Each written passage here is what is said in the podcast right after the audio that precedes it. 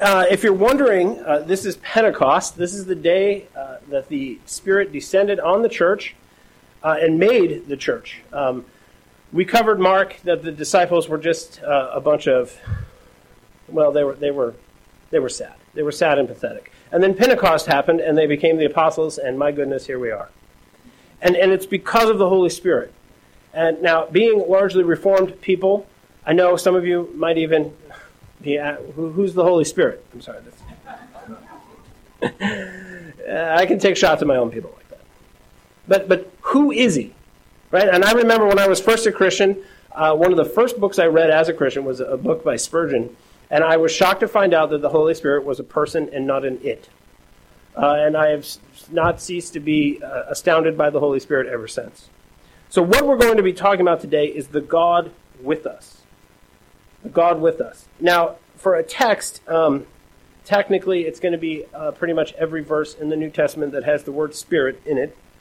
Um, so try to hold on as we... Uh, I tried to make it like the Spirit, right? We don't know... It's like the wind. We don't know where he's going, where he's been. So before we do that, let's pray together. Father, we thank you uh, for your Spirit that has descended upon us, and we hardly understand him, though we owe... everything to him. We pray, God, that as we open your word now, that um, as you did two thousand years ago, that you would rend heaven and pour your Spirit on us again, that we would be light and salt, that we would be life, that we would be full of, of the Lord Jesus Christ because of the Spirit, and that we would be powerful, uh, spiritually powerful in this physical world like Christ was. And, and and may we understand that it is by the Spirit that we would be thus, and, and that is that is our calling. And Lord God, may we comprehend it, and may we go from here, not just understanding it in our minds, but living it out in our everyday lives. We thank you, and we praise you, and amen. Now, at Jesus' trial, he said something very interesting to Pontius Pilate. In John chapter eighteen, verse thirty-six, Jesus said, "My kingdom is not of this world. If my kingdom were of this world, my servants would have been fighting, that I might not be delivered over to the Jews." My kingdom is not of this world. If my kingdom were of this world, my servants would have been fighting, that I might not be delivered over to the Jews. But my kingdom is not from the, from the world. So Jesus' kingdom is not of this world. It's not from this world. And so his servants do not fight to prevent his fate. If he was the kind of king that you have in this world, his soldiers would have rose up and would have done everything they possibly could do to prevent his fate from happening to him. What he is not saying here is, is that his kingdom is unconcerned with this world. This verse is used in this way to over and hyper-spiritualize things as if God uh, is not concerned with stuff.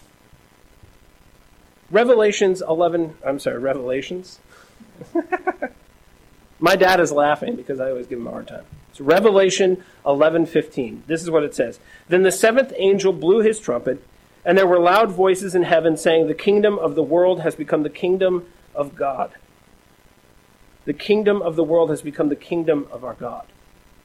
See, Jesus is very much concerned Up with physical stuff. He's very concerned with the kingdoms of this world. But his kingdom originates elsewhere. His originates in heaven, in the spiritual realm. And he invaded this world uh, in order to claim it, in order to take it, in order to wrest it from the strong man and plunder it and make it his own. He is very much concerned with stuff, but stuff is not how he does it. He doesn't conquer with swords. He does not conquer with pieces of paper. He does not conquer with court uh, court decisions, um, with constitutions. He doesn't. He conquers by the Spirit. Now, will he use a constitution? Will he use a court decision? Will he use a person? Will he use a sword? Will he use a gun? Yes. But but what, what happens to us is we get very confused here, and we and we create these two worlds, spiritual world and physical world, and we believe as moderns that they don't have anything to do with one another. We barely comprehend this one, the spiritual realm, and we like to think that it has nothing to do with this over here, the physical realm. Now, what we have to understand is this is the realm that Jesus came to conquer. But he's not doing it, right? His primary weapon is not stuff. His primary weapon is the Spirit. Jesus didn't tell Pilate his kingdom is immaterial. The earth and its fullness belong to Jesus. Jesus isn't so spiritual and high-minded that he doesn't care about stuff. If flesh was the problem, the Lord God would not have descended and become incarnate in flesh. He would have never done that. If the problem was flesh, he would have had no part of it. But what he wants to do is he wants to redeem the flesh. And so, right, he descends, and, be, and the Word of God becomes flesh, and the Spirit descends upon him, and he therefore goes out and conquers this world, but he does it by the power of the Spirit. Jesus has conquered this world and is bringing it under his administration, country by country, tribe by tribe, tongue by tongue, and the plunder of the house are the riches and wonders of this world. Jesus wants to own the Eiffel Tower. He does. He wants to own the Grand Canyon. He wants to own the amber waves of grain and the Catskills and the Cascades. He wants to own your home and my home and every home in this neighborhood. But what he has not, right, he's not going to walk through this door, start handing out swords, and tell us to go and take it. And, and this is where it is so difficult for us to understand even what is going on in the Christian life. The spiritual realm of heaven has descended. It has taken on flesh and is conquering the physical world with the Spirit indwelt flesh. That's what it's doing. He descended, took on flesh. And now what he's doing is he sends his Spirit down to indwell flesh to conquer this world.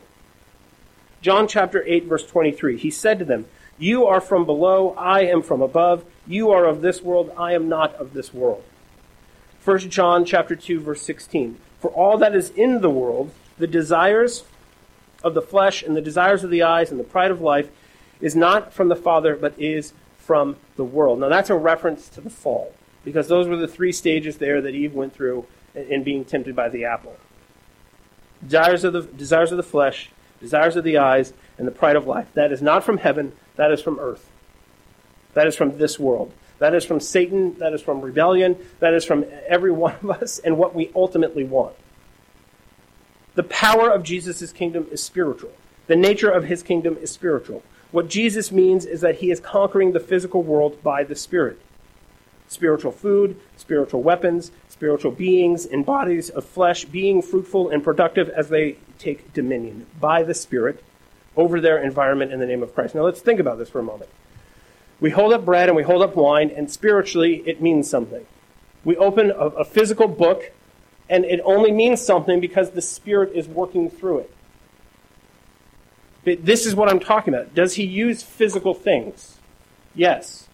But what's the power in the physical thing? Is it the thing itself? Right? I've done this before. Years ago, it was kind of awkward. I, I took this and I threw it down the aisle here, or against the wall. I can't really remember what I did, but I was trying to prove a point that this technically is nothing, right? This is just an old cow butt that they wrap some paper with, you know. That's all it is. This is just hide with paper and ink. What makes it powerful? What makes it meaningful in any way, shape, or form? It's the same thing. I bought the bread down here from Costco, right? I mean, that's, and it actually isn't even baked. It looks baked. It's fake. It's just a prop, right? It's literally, I buy it and we throw it away. I don't even care. But but what? So what's its power? Why do I go through all that time to go to Costco to purchase it? Why do we have it on this nice-looking silver plate here in the middle of this room? Right? The, it's not that the physical world doesn't matter. It's that the physical world is being conquered by the Spirit.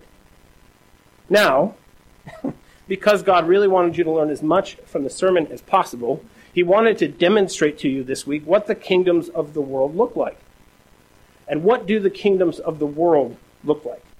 Well, we turn on our T V and we see jackbooted thugs commissioned by the state to carry a gun in, in order to protect and serve, and kneeling down on the neck of a cuffed man until his life ebbs away from him. That is what the kingdom of the world looks like. You see masked thugs invading a peaceful protest with Molotov cocktails and rocks. That's what the kingdoms of this world look like. You see the leader of the free world throwing a Twitter tantrum. Doesn't he have better things to do with his time? I'm nervous for all of us, right? That so much time this week could be spent talking about Twitter and how it's used and how it's not used is a little disconcerting to me. One of my favorite right now is the Pennsylvania Director of Health. She, she he, he, he is a transvestite uh, who does not understand basic biology, and yet every week he gets up and lectures to the people in his state about science. Right? You know, science. I believe in science, he says with this really weird sort of pseudo-feminine way of talking. It's bizarre. We live in a bizarre world. When we look around, we see confusion and darkness, immorality, hate, envy, perversion. We pity. We pity people like this person from Pennsylvania. We pity the man laying there on the ground handcuffed. We pity the people who own the shops that are being burned, the vehicles that are being burned. And, and we just get very confused seeing all of this, right? Because what it, if you're anything like me, right? I was watching last night, and my dad was a policeman for thirty years in Seattle. Uh, and I remember W T O all too well. So I always have mixed things go through my mind when I see things like what was on the news last night. One of them was, you know, is a little bit of fear. We used to worry a lot for my old man. I, and I kid you not, the other thought I had is those guys are going to make so much money in overtime. And, and I, I was like, wow, that's, I just had that, I just had that thought. That guy's going to buy a nice bike for his kid for Christmas. And, and, and this is, I think, what most of us are like, right? We see things that get, that, that get our righteous indignation. We see things and we see how we're going to make a buck out of it. And, and all too often, all we're concerned about is the material world, material gain, material warfare. Jesus is sitting at the right hand of God the Father. This is what we talked about last week. And he has been. He has been since his triumphant procession following his ascension. So the question is, how does King Jesus, enthroned in heaven, rule the earth? What does this have to do with Pentecost? The Lord Jesus ascended so that the Holy Spirit descended. That's what happened. Jesus ascended so the Holy Spirit descended. That was the plan from the beginning. That was, that was how they were going to work out the actual conquest of this world. The Father sends the Son, says, go and die for them, right? Provide the sacrifice that's going to turn away my wrath. Jesus goes, he does it, he comes back with the blood, and so the Father says, okay, now it's time to send the Spirit to finish the job. Taking his seat in glory was the impetus of Jesus pouring out the Holy Spirit. We have to see that the Ascension and Pentecost are connected events. Because of the Ascension, we have Pentecost. Jesus is the anointed of the Lord, the Christ. We, in turn, are called Christians because he receives us into fellowship with himself by anointing us with the Holy Spirit. The Holy Spirit is the means by which Jesus is fulfilling all of his promises, uniting us to himself, overcoming this world. Now, Jesus' constant companion in his, his earthly life was the Holy Spirit. See, we think that Jesus went around performing miracles because he was God. I've come to believe that that is actually not true. It's because of the Holy Spirit. The Holy Spirit descended upon him, and what he did is he lived the perfect Christian life, and, and this is a man who does not think of himself, he thinks of the Lord God, and he does everything for the will of the Father by the power of the Holy Spirit.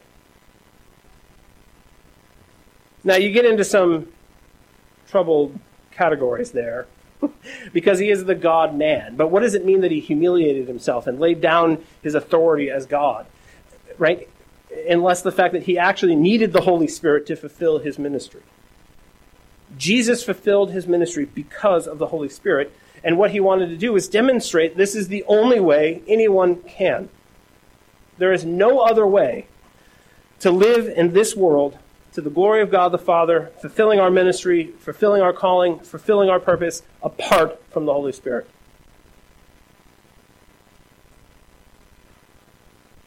The Spirit that has descended upon us first descended upon him.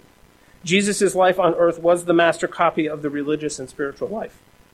Our fellowship with Christ brings with it the sharing of all of Christ's blessings and benefits, and there is no sharing in the benefits of Christ unless we share in the person of Christ, and there is no sharing in the person apart from the Holy Spirit. Now, uh, Piper wrote a little book. It's very good. It's called God is the Gospel. The good news isn't that we get to go to heaven. The good news is that we get God. We receive God. So as I go through here, I'm going to list a bunch of individual benefits. And even that, right, I, I feel like when you're first hired for a job, the first thing I want to know are all the benefits I'm going to get. Right, tell me. Tell me a little more about the life insurance policy you're going to throw in that I don't really need. Tell me about my ment- you know, mental, dental, my health. Well, I mean, when I worked at the county, we had mental health days. Those were very important. It's like, I can just call in and say, it's a mental health day, and I don't have to say anything else. I can just stay home. Like, yes, that's a benefit. So when you start talking about Jesus and the kingdom and benefits, if you're anything like me, just like I saw the overtime uh, the cops were getting, I start thinking about it like we're having like an H R meeting. Like, you're going to tell me all the glorious things you're going to give me for my letting, you know, letting you have me as an employee. But that's not what we're talking about. The, the key point is, is it's Jesus. The benefit is Jesus. Now, there are things that come along with being with him, but it's him. He's the treasury. He's the benefit. He's what you gain. He's where you, he, it's in him you live and move and have your being. Everything that I'm saying is in him. Of him, for him. The treasury of benefits has not been deposited somewhere on earth. It is not in the hands, say, of a pope or ministers or the church or even in the sacraments. It is to be found exclusively in Christ himself. It's not even faith that saves you. It's what your faith is in. It, it, it, it's him. He. He is the one that the Spirit unites us to. He doesn't just, right, it's not like the Holy Spirit descends from heaven and has like a, a P D F of all the cool stuff you get because you're a Christian now. All the benefits, the benefit package. The Holy Spirit descends upon you and draws you into and uh, unites you to Jesus Christ. And, and you're walking in him. You're living in him. You're moving in him. And, and that is what we are talking about here. Now, Christ himself... Uh, give, or Christ gives himself and all his benefits to the church through the Holy Spirit. John chapter sixteen, verse thirteen and fifteen. Now, list, these are things we usually fly through these, especially during Christmas. Uh, some of these verses, we like to talk about them, but let's, let's think about what this actually means. This is what it says in John sixteen, verse thirteen through fifteen. When the Spirit of truth comes, he will guide you into all the truth. For he will not speak on his own authority, but whatever he hears, he will speak, as he will declare to you the things that are to come. He will glorify me, for he will take what is mine and declare it to you. All that the Father has is mine. Therefore I said that he will take what is mine and declare it to you. Everything the Father has, he gives to the Son. Everything the Son has, he gives to you. That is what that passage is talking about. Now, you know, we, we sometimes narrowly interpret this as if what we attain, what we are given, is simply understanding of just like scripture verses, right? He'll, oh, he will teach me all the things that Jesus said. And so when Jesus walked on water and I read this story, I'll understand why he walked on water. And, and then when I read this other story, I'll, I'll, I'll exactly how is it you tear a loaf of bread in order to turn it into enough for five thousand people?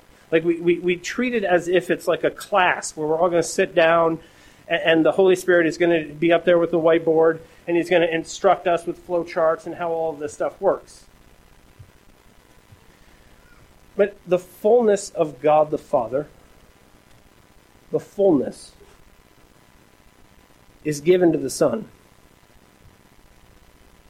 And the Son has all of that fullness, the fullness of God the Father.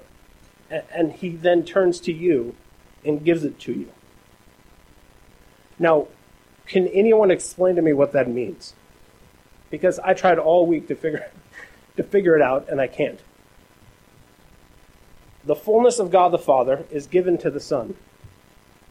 The Son receives it and turns and gives it to you. I could just stop now, but I won't. I, I could not come up with an analogy for that, right? There's no wordsmithing on, under the sun that will help me explain what that means. I just wanted to put it out there. Jesus holds nothing back. Just as the fullness of the Godhead dwells in him bodily, Colossians chapter one, verse nineteen, so he also perfects the church under the measure of the stature of his fullness until the church is filled to the fullness of God, Ephesians one twenty-three. Are you feeling full? Right? This is one. This is the, the catchphrase that we came up with for Redeemer Church years ago. The fullness of Christ, fullness of life. There's no full life without a, the fullness of Christ. But let's sit down and let's talk about what that means. The fullness of the triune God is ours. Now, in in that perspective, how how do, how does your mar- right, your marriage problem seem? How do your kids' sins seem? Like, how, how does even what's going on right now downtown Seattle, how does that compare? You have been given the fullness of the triune God.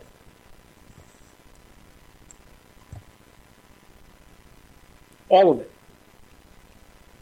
A divine being has given you entirely of himself, all of himself, for eternity. So why are you yelling at the kids? Right? Why are you, right? What, what, what was it the other day? I was I was upset because... Yeah, there's this pasta I don't want my wife. I was like, God, I'm sick of this pasta. Could you buy that? Could you buy some different pasta already? Right? And then I go and I sit down at my computer and I'm like, fullness of Jesus given.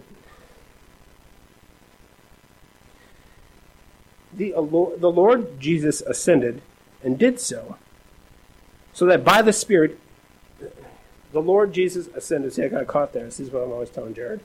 Nate, don't talk about things that make you emotional unless you're ready. How many problems do we really have? What could we really complain about? What is it that we actually lack? Even now, right? Think of all the things that have been taken away from us. So really all they've done is just made us like, you know, people who live in China. Like, that's all. That's all. We, just, we didn't even drop like to hell or anything. We just... We're now like a, one of those lesser free countries. Like the, the number of things that we've lost, we make it seem like it's everything. W- because we have no idea of what we actually possess.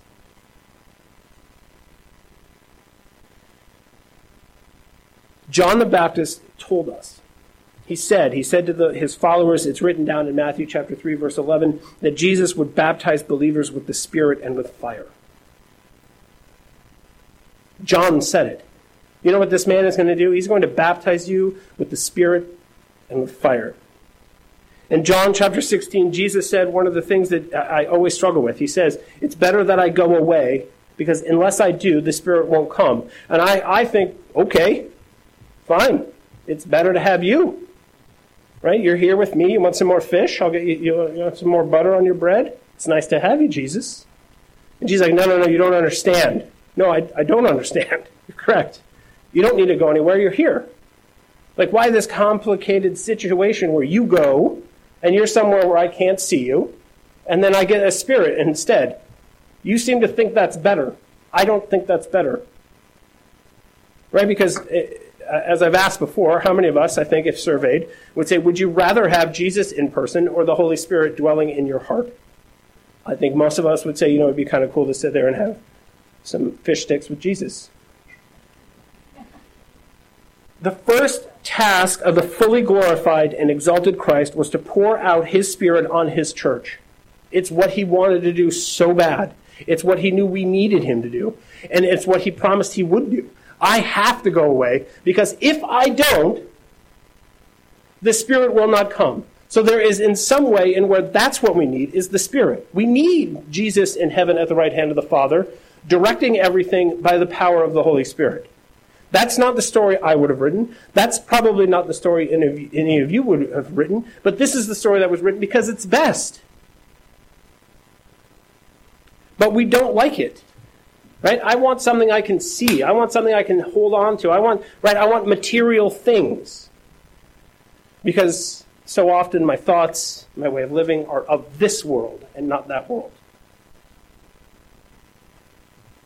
Ephesians chapter four, verses seven through eight. But grace was given to each one of us according to the measure of Christ's gift. Therefore it says, when he ascended on high, he led a host of captives and gave gifts to men. Now, we covered this last week, and some of the gifts, shockingly, because this is how God works, he gave gifts to men, and the, and, and the gifts were preachers and evangelists and apostles. Right? So...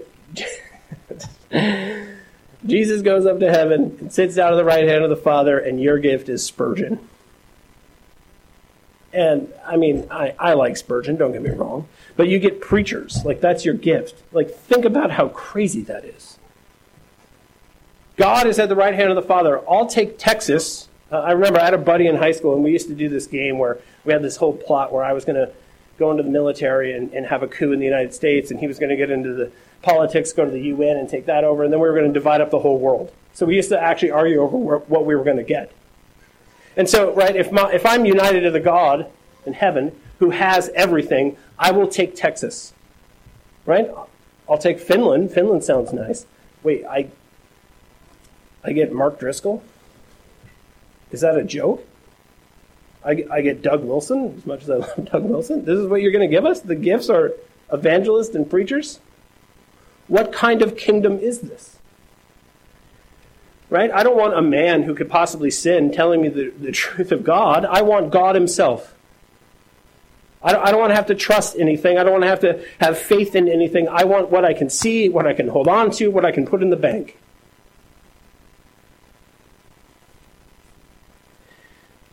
Pentecost was the moment Christ fulfilled his promise of sending our helper and our comforter. Our helper and our comforter. So what does that mean? If you need a helper and you need a comforter, what are the two things Jesus is telling us by calling him that? It means that you need comfort, and it means that you need help. Now, most of us are like, no, no, no, I think you've confused things, right? I'm here in this church. I'm here as a Christian because I have so much to offer. I don't need a helper. I mean, comfort, okay, yeah, that's true, because sometimes somebody else gets promoted instead of me. Sometimes um, I, I wake up in the morning when I'm pregnant. I have, I feel like I'm going to throw up. I do. I need comfort. That's true. I need it. But I don't need a helper. I think we got to draw the line here. And this is how most of us are. This is why we'd rather have Jesus. I, we don't want to admit the fact that we need a comforter or a helper. But this is why Jesus ascended to heaven. It's why he ascended to heaven. We think that these things are all disconnected. We think that they're random. But he said, unless I go away, he won't come. And he, you need a comforter and a helper. And so accepting the fact that we do is part of what, right? Is part of the sanctifying process. The older you get, the longer you're a Christian, you realize you do need two things, actually. I need two things. I need a comforter and I need a helper. Because I need comfort because this world is full of darkness and sin and death and brokenness. And I need a helper because, man, every time I try on my own, I can't do it. Now, you grow in wisdom when you grow in understanding that those are the two things that you need. Acts chapter two, verses one through four. This is when it happened. This is the big moment here. And this is a once-for-all thing that occurred. Okay? In the Old Testament, the Spirit used to come and go in a very confusing way. Did Saul have it or not? We're going to cover that, for example. The Spirit's over here, and then he leaves that guy, and he goes over there, and this, there, and where did he and where did he go? And then he comes out of the temple at one point to go back to heaven, and he looks like burning wheels within burning wheels. You know, like, what is this? And then this once-for-all event occurred. The very reason Jesus ascended back to the Father. Acts chapter two, verse one through four. When the day of Pentecost arrived, they were all together in one place, and suddenly there came from heaven a sound like a mighty rushing wind. And it filled the entire house where they were sitting. And divided tongues as of fire appeared to them, and rested on each of them, and they were all filled with the Holy Spirit, and began to speak in other tongues as the Spirit gave them utterance. And he never departed from the church again. I can I can take you to the Old Testament, and the Spirit, because of man's rebellion, because of his brokenness, comes for a while, for a time, and leaves again. He descended upon us and has never left. You have, as long as you've been united to Christ, you have had the Holy Spirit in your life.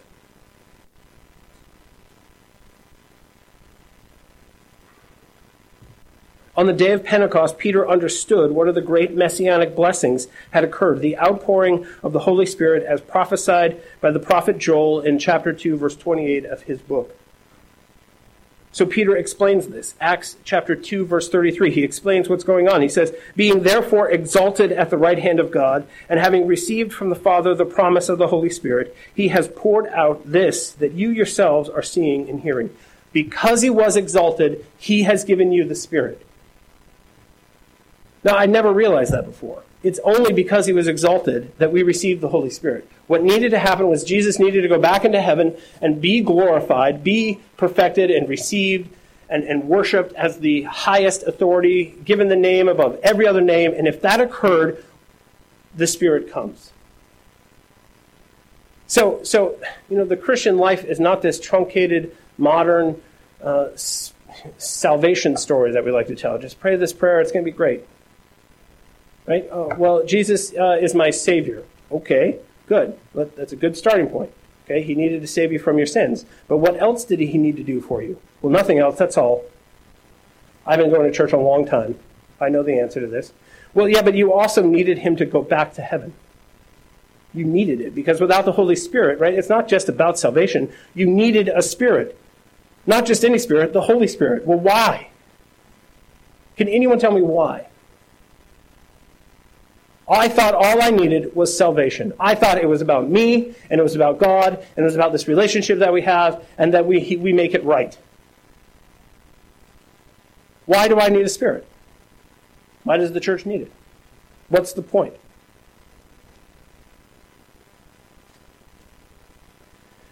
Now, let's go back to the life of Jesus. Let's look at what the Spirit did for Jesus. Let's look how the Spirit and Jesus interacted when he was on this earth living out his ministry, and maybe we learn a little something about why we need him. Because Jesus is our Savior, okay? But that is like two percent milk. Uh, it's two percent milk. And, and the church is anemic because we mostly just drink two percent milk, okay? We've got to... I don't mind drinking a little milk with my steak, but the thing is, you got to actually get to the point where you're steak or eating steak. You got to get beyond ground beef, pap. You know, that's the milk where they mix with the bread. They give it to little babies. We need to grow up to more enriching food. And, and this is what I learned last year. I did a sermon about this called Christ's Constant Companion. It's amazing how much Jesus was able to accomplish because of the Holy Spirit. Now, the Holy Spirit, first off, conceived Jesus in the womb of Mary, descended on Christ at his baptism, and, and was co- Christ's constant companion. In Isaiah chapter eleven, verses one through two, we read this. Right, this is the, let me give some framework here. Okay, so Jesus is going to start his ministry. He goes to synagogue, they hand him a scroll, and in those days you read the scroll, and then you explain the scroll. And the scroll that they hand him is, is from Isaiah, and he explains that the Spirit has now descended upon him, so therefore he's ready to go about his ministry.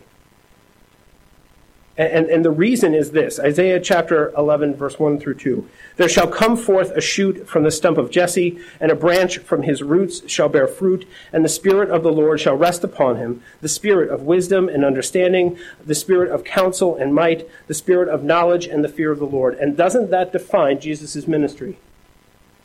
Understanding and wisdom and the Spirit of the... counsel and might and knowledge and the fear of the Lord. Acts chapter ten, verse thirty-eight, how God anointed Jesus of Nazareth with the Holy Spirit and with power. He went about doing good and healing all who were oppressed by the devil, for God was with him. It doesn't say he did it because he was God. It says he did it because he had the Spirit of God. So do you want to do things like what Jesus does? Right? Do you want to live a life like he lived? Do you want to do the kinds of things he did? Do you want to love unlovely people? Well, I mean, that's like a question all by itself. I assume most of us do, though. We really do. And so we think, okay, well, you know what I'm going to do is I'm going to, I'm going to, I'm going to go and love people now. I love. Oh, I almost feel some love. No, I got nothing. Okay, wisdom, right? This is. Let me sit down and get some wisdom. Like I, I read, you know, I just I always want to like fall asleep on this and have one of those things where it gets into my brain. I memorize it just by sleeping on it. I watched an Unsolved Mysteries once in the late eighties, and I've tried that a number of times. It doesn't work. But that's what I want, right? I want to be wise. I want to know the Word of God. Hold on, let me try. Let me try. Just sleep on this thing. Just think. We're we're constantly from within try, trying to get the wisdom, get the power, get the fear of the Lord. But it says here that Jesus had it because he had the Spirit. Matthew chapter twelve, verse twenty-eight, but if it is by the Spirit of God that I cast out demons, this is Jesus speaking, then the kingdom of God has come upon you. Because they were saying that it was from a demon that he was casting out. demons. But if it's the Spirit of God that's casting out demons, what does that mean? It means that, that the kingdom of heaven has descended. The kingdom of heaven has invaded. So did he do it by himself? Or did he do it because of the Holy Spirit? Romans chapter one, verse four, and was declared to be the Son of God in power according to the Spirit of holiness by his resurrection from the dead, Jesus Christ our Lord. He did not, right? He did not wake himself up in the tomb. The Spirit, who is the life giver, had to come to him in the tomb and give him life. So what did Jesus do for himself? Oh man, that, that, that gets us into all kinds of, right? That gets us into all kinds of trouble when you think about it in that way. What did he do for himself? What did he want to do? All he wanted to do was what the Father wanted him to do, and, and he knew the only way to do it was by the Spirit. And so why are we trying to do it in any other way? That's really what this amounts to. Because we want kingdoms. We want a kingdom in our name that looks like the kingdoms of this world. We want the right hand of power. We want force. We want material gain. And we want to get it using material means.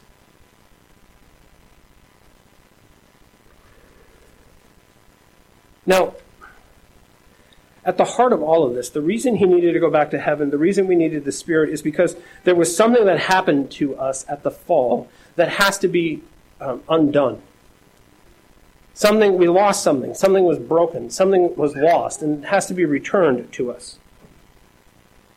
This is the framework for God's restored face-to-face relationship with man. Now listen to this. This is from Ezekiel thirty-nine twenty-nine. And I will not hide my face any more from them when I pour out my Spirit upon the house of Israel, declares the Lord God. But, but I'm sorry, I thought all Jesus needed to do was die on the cross, so that I could see God the Father. Well, I, wait, I thought it was all he needed was to be resurrected, and, and then I'm back with God. But but we can't see God's face until the Spirit is poured out upon us. Now that the Spirit has been permanently poured out upon us, we can see the face of God all the time. How? Right? He's he's in heaven, I thought. I thought he was in heaven. I thought he was a spiritual being. Well, yes, see, yeah, that's why he had to go back, so that he could spe- send the Spirit and make you spiritual beings, where time and space don't exist between your spirit and God's Spirit. Do you want to go before the face of God right now? Well, you could open this, and the Spirit will show you the face of God. You could bow your head and close your eyes and and say, Abba. Boom, you're, you're right there in front of his face, just like Moses was with him in the tent of meeting. See, Second Corinthians chapter three, verse seventeen through eighteen. I quote this verse all the time, but it wasn't until I was doing this sermon and I saw this Ezekiel quote that I just read, where I came to understand why this is so powerful. God wanted to have a face-to-face relationship with us. That's why he made us. And, and, and, it, and it broke us. And, and what, what happened is he sent, remember I told you weeks ago that our godliness is Jesus. The point is Jesus. And it's not this truncated, Jesus my Savior, very simplistic, but, but it's Jesus in his fullness. He, he lived, he, he descended for me. He lived for me. He died for me. He was raised for me. He was raised for me. He sat at the right hand of the Father for me. It's all about him, and not this little tiny, it's not like taking a piece of paper and poking a hole through it and looking at the world, which is what we often do when we explain the gospel. Second Corinthians chapter three, verse seventeen through eighteen. Now the Lord is the Spirit, and where the Spirit of the Lord is, there is freedom. And we all, with unveiled face, beholding the glory of the Lord, are being transformed into the same image from one degree of glory to another, for this comes from the Lord who is the Spirit. Now what you see there is something very interesting. Another thing I'm going to tell you, I told my wife three days ago, I was like, I'm going to try to figure out what this means. I'm probably not going to be able to do it, because three days is not enough time. But When when Jesus went back to heaven, he received the Spirit again in fullness. And I'm like, why does God have to make this so complicated? Like, I thought when he was baptized, he received the Spirit. And you go and you look and you're like, oh yeah, he did. Okay, so then he goes into heaven and he sits at the right hand of the Father, and then he receives the Spirit again. This is what it says in First Corinthians chapter fifteen, verse forty-five. Thus it is written, the first man, Adam, became a life, a living being, and the last Adam became a life-giving spirit. So he and the Spirit are so unified that you literally, you can make distinctions, but it's really difficult because he and the Spirit are one now. The Spirit comes and dwells with us, and so Jesus dwells with us. Uh, we, we pray in the Spirit, and so we're praying in Jesus. And, and, and so there's this unity between the two that cannot be separated. And what it demonstrates is that this is what's going to happen to every one of us. It says, moving us from glory to glory. And so have we received the Holy Spirit? Yes. But once we go down into the ground and the day of resurrection comes, we're going to rise up. And apparently when we go into heaven, just like Jesus, we're going to receive the Spirit again in its absolute fullness and perfection. Now, does that fill anyone with hope? Right? Because you know what I would like to do, my goodness, is just walk in the Spirit and not walk in any other way. Right? And so there will there will there will come a time where I'm even more united to him than I am now. Where every every impediment to walking in the Spirit twenty-four seven will be taken away. I will have no hunger. I will have no physical desires. There will be nothing for me to see that will draw me away. There will be no evil in me left. And I will just walk by the Spirit. Jesus ascended into heaven and received the Spirit again in its absolute fullness, which is why he could send it to us. I seriously considered making this a series. I do not have enough time. If this is the only thing I ever preach about ever again, I would not have enough time to tell you about it. I cut this down three thousand words. I'm feeling, right? This is this is us in our flesh. We want more. We want to understand more. We want to mature faster. We want less sin, less worldliness. We want more, we want more, we want more. And there is just a limit to what we, what we can do in ourselves. I need help. And I turn to the Word of God, and I have received a helper. We look at the at the world, and we think the kingdoms of this world are just kicking our tail right now. And I need comfort. And lo, I have a comforter.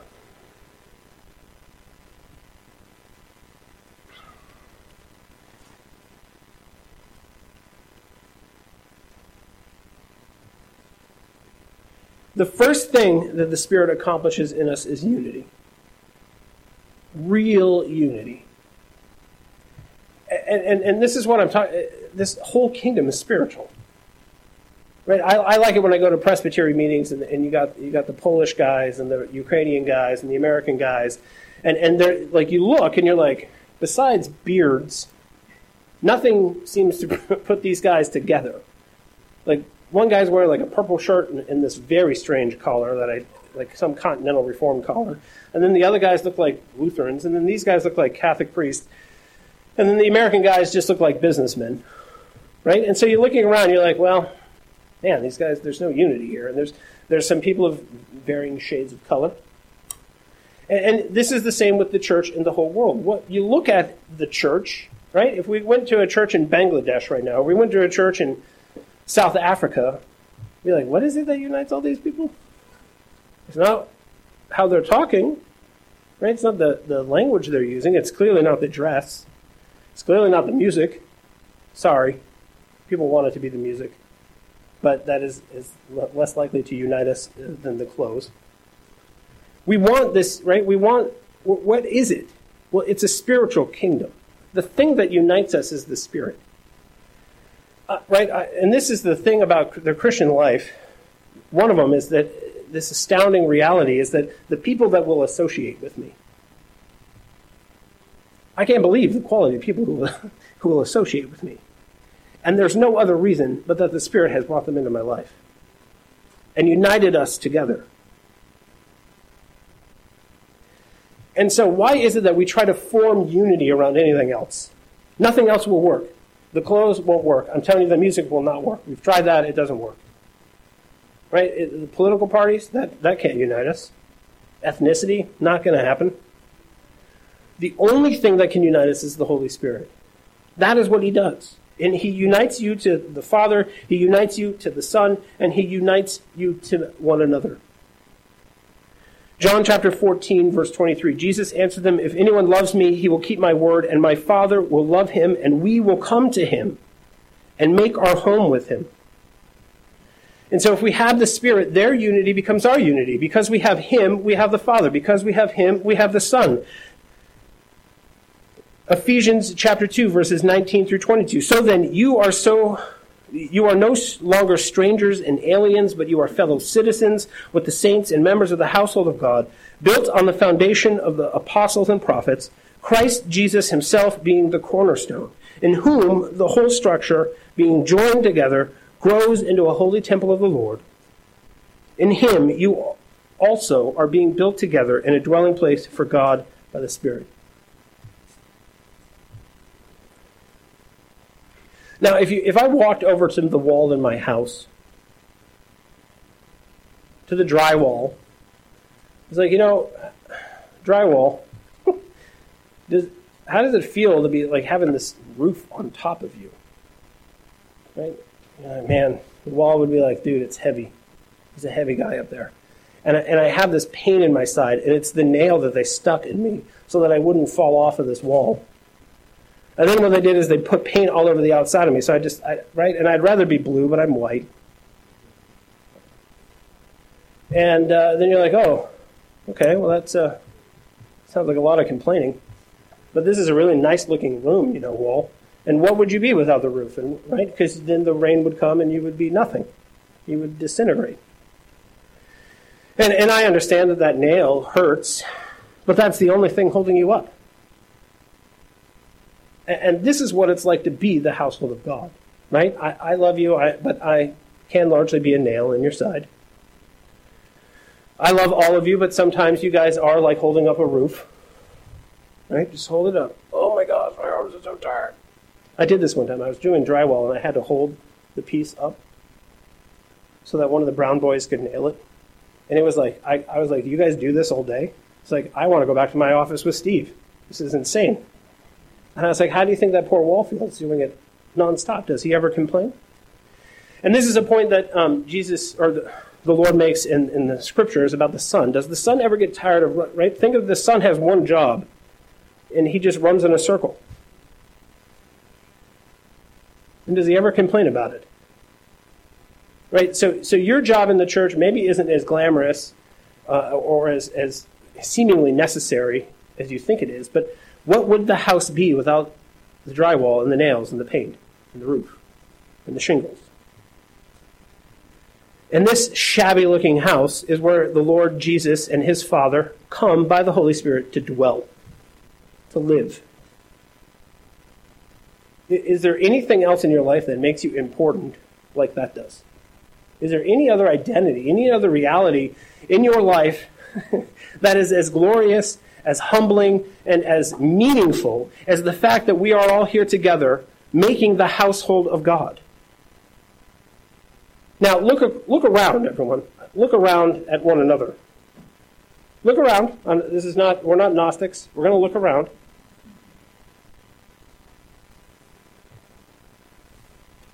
That this is the household of God. Now, does he seem quite as annoying, that guy over there, as you thought? That voice, is it grate on you just as much as it did before service began? This is where God dwells, the dwelling place of the triune God, and you're a part of that, and you don't deserve to be. And these people will associate with you. And the only reason they'll do it is because the Holy Spirit has made them able to love unlovely people. Now, I'm going to go through this list because, again, where do you where do you start and end with this? But here are some things that the Holy Spirit does in our lives. Now that the Lord is here dwelling amongst us, Romans chapter five, verse five, "And hope does not put us to shame because God's love has been poured into our hearts through the Holy Spirit who has been given to us." Galatians chapter four, verse six. And because you are sons, God has sent the Spirit of his Son into our hearts, crying, Abba, Father. Acts chapter nine, verse thirty-one. So the church throughout all Judea and Galilee and Samaria had peace and was being built up. And walking in the fear of the Lord and in the comfort of the Holy Spirit, it multiplied. Walking in the fear of the Lord and in the comfort of the Holy Spirit, it multiplied. How come that has never been our evangelistic plan?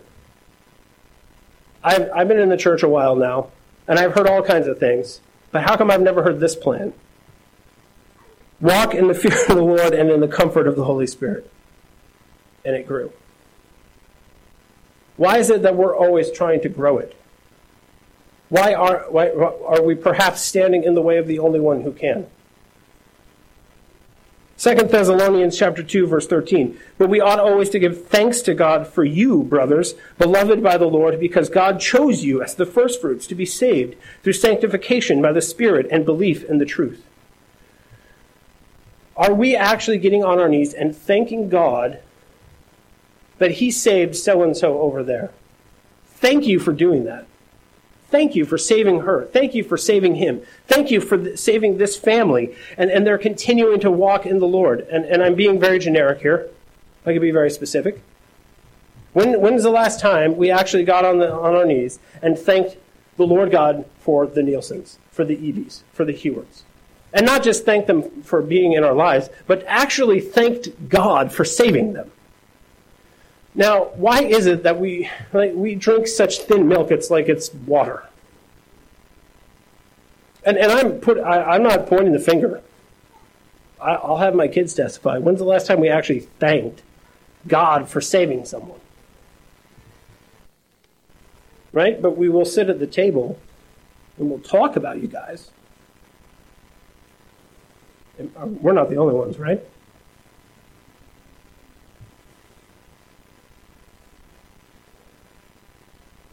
Now, why are we this way? Well, because we want a kingdom like the ones of this world. We want unity formed in our image. Somewhere out there are Christians I can, I can love, I'm sure. But I've got these folks. I, I don't really say that. That was just I was speaking hyperbole. Romans chapter eight, verse eleven. If the Spirit of him who raised Jesus from the dead dwells in you, he who raised Christ Jesus from the dead will also give life to your mortal bodies through the Spirit who dwells in you. Okay. Now, how did Jesus fight? How did he fight? It is not by might or violence that Christ Jesus rules his kingdom. It didn't in his humiliation, and it isn't in his exaltation how he does things. His entire prophetic, priestly, kingly activity, he continues to carry on in a spiritual way, for his place is in heaven. He fights with spiritual weapons. He, he sends the Spirit to indwell actual flesh, to go out and conquer actual families, actual neighborhoods, actual communities, actual nations. He is the grace of king and of might, but in both he leads out his brigades through the Holy Spirit. He said, my, my kingdom is not of this world, and it doesn't fight like the kingdoms of this world. There, there's a, a, another confusing thing that Jesus says about the Spirit in John chapter sixteen, verse eight through eleven. And when he comes, the Holy Spirit, he will convict the world concerning sin and righteousness and judgment, concerning sin because they do not believe in me, concerning righteousness because I go to the Father, and you will see me no more longer, concerning judgment because the ruler of this world is judged. Now the Spirit goes out, and what does he do? How does he fight? How does he conquer? Through conviction of sin.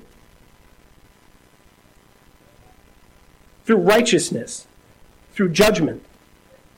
The Holy Spirit does not go downtown and throw bricks. The Holy Spirit does not kneel down on your throat until you can't breathe. The Holy Spirit does not go on Twitter. The Holy Spirit goes out and convicts you of sin and righteousness. This is how he's overcoming the world. And it's not just us, it's how he's overcoming the world out there. The whole world. It's a spiritual kingdom, a king that rules through the Spirit, and he's overcoming this world by the Spirit. There is no other way. There is no other way. And so he went back to heaven so that he could send us the only way the only way that we could find comfort in this world, that we could find help in this world, that we could overcome this world. So how do we fight? Right? You guys want to fight, right? How many people like me are watching what's going on and you are ready? Right? You're going to paint half your face blue and you are, you're ready. Like, give me freedom or give me death, baby. Ephesians chapter six, verses sixteen through twenty. In all circumstances, take up the shield of faith with which you can extinguish all the flaming darts of the evil one. Take the helmet of salvation and the sword of the Spirit, which is the word of God, praying at all times in the Spirit with all prayer and supplication. To that end, keep alert with all pre- perseverance, making supplications for all the saints. And also for me, that words may be given to me in opening my mouth boldly to proclaim the mystery of the gospel, for which I am an ambassador in chains, that I may declare it boldly as I ought to speak. Now, did he say take up bricks? Did he say who's running for the Supreme Court? Does he talk about any of that? Now, again, I'm sorry. I'm for running all the plays. We could have a strategy meeting elsewhere. The problem is I don't even want to talk about that, and if we talk about this, what he lists here is not the reins of power in this world. In fact, almost all of them are defensive. And, and, and, and what is prayer? it's, the, it's the most... I mean, what is that? What other kingdom overcomes the world by prayer? You kneel down and you talk to someone you can't see. And you expect him to do the things you can't do yourself. And you put on all these defensive... Uh, pieces of armor, and the only offensive one you have is the Word of God. Spurgeon said, we need this sword, this sword of the Spirit, which is the Word of God. It was wrought, it, it has wrought such wonders that we prefer it to all others. No other will match the enemy's weapon. If we fight the devil with human reason, the first time our wooden sword comes in contact with a satanic temptation, it will be cut to pieces. If you do not wield a true Jerusalem blade, you are in grave peril. Your weapon will break off at the hilt, and where will you be? Standing defenseless with nothing but the handle of a broken sword in your hand, you will be the object of your adversary's ridicule. Now, how often have you gone, right, I'm going to go hammer and tongs, baby, I'm going to go after this. And, and you're like, wow, that sword snapped real fast. And now I'm I'm just this guy standing here with a hilt. And every time we try to fight in any other way, but by the sword of the Spirit, the Word of God, that is what happens to us. Our own reason, our own strength, our own authority, our own money, our own resources, our own, fill in the blank. All of them are wooden swords. Galatians chapter three says, having begun in the Spirit, are we going to finish by the flesh? And, and I'll be honest, I've begun by the Spirit, and generally I'm trying to finish by the flesh. Generally, if you want to see me midweek, I'm out there somewhere with a hilt of a wooden sword. And I'm like, oh man, this didn't work again. Okay, okay, okay, okay. You know, maybe I shouldn't try. Maybe I should let him try. Maybe I should pray and let him fight for me. I, I occasionally have that sort of moment of clarity. And isn't it different when we do? You're like, that's not a wooden sword, look at that.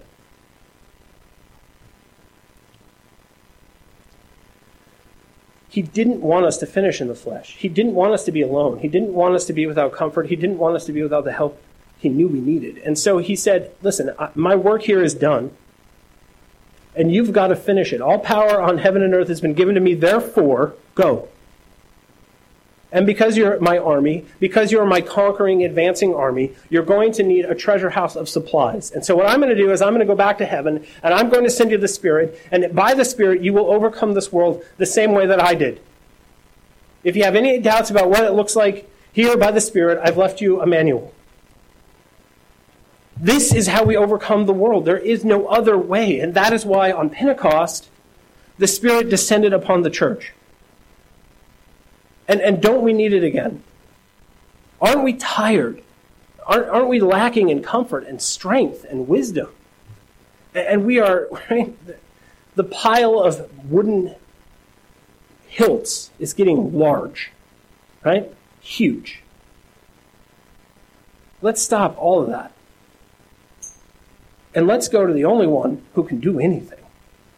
And let us work, let him, right? Not stand in his way. Don't don't resist the Spirit. Let, let the one who can work in our lives the only way that he can. The only way that he ever will. And that is through the Holy Spirit. Let us cry out to God. Let us thank him for one another. Let us thank him for the Lord Jesus. Let us thank him for the... Re, uh, the embarrassment of riches that are the treasury of Jesus. And let us pursue Jesus, and let us do it by the Spirit, and let us stop with the wooden swords. Get out of his way. Stop resisting him. And what, what do you, uh, seriously, I, we're not going to end this on a downer. What is Jesus going to do? What does he do when we repent and we fall on our face before him and say, I don't want to try anymore. I'm, all I want you to do is to fix me, change me, work through me. What does he do? Every time. In, in the history of the church, what, what is the only way the church has advanced? Father, we thank you so much for your word. We thank you for your Spirit. We thank you, Lord God, for bringing us out of the world, out of the darkness and sin and death. We pray, God, that as we go from here, we are so tempted to take up the things of this world, to fight um, for our own kingdoms in, in a spirit of envy, in a spirit of avarice, in a spirit of apathy. Lord God, we are so often overcome by, by self. And, and we pray, God, that you would teach us to cry out to you, that you would teach us to lay down our lives, that you would teach us to take up your cross, and that we would cry out to heaven for the power of the Holy Spirit, to walk by the Spirit, to fulfill our ministry by the Spirit, and to be vessels, Lord, of mercy and goodness and love, that we live, streams of living water would flow from our heart as you promised. Once we receive the Spirit, you said, streams of living water will flow from you. And we pray, God, that we forgive us for sullying that water. We pray that it would flow from us, clear and pure and good, and to your glory. And amen.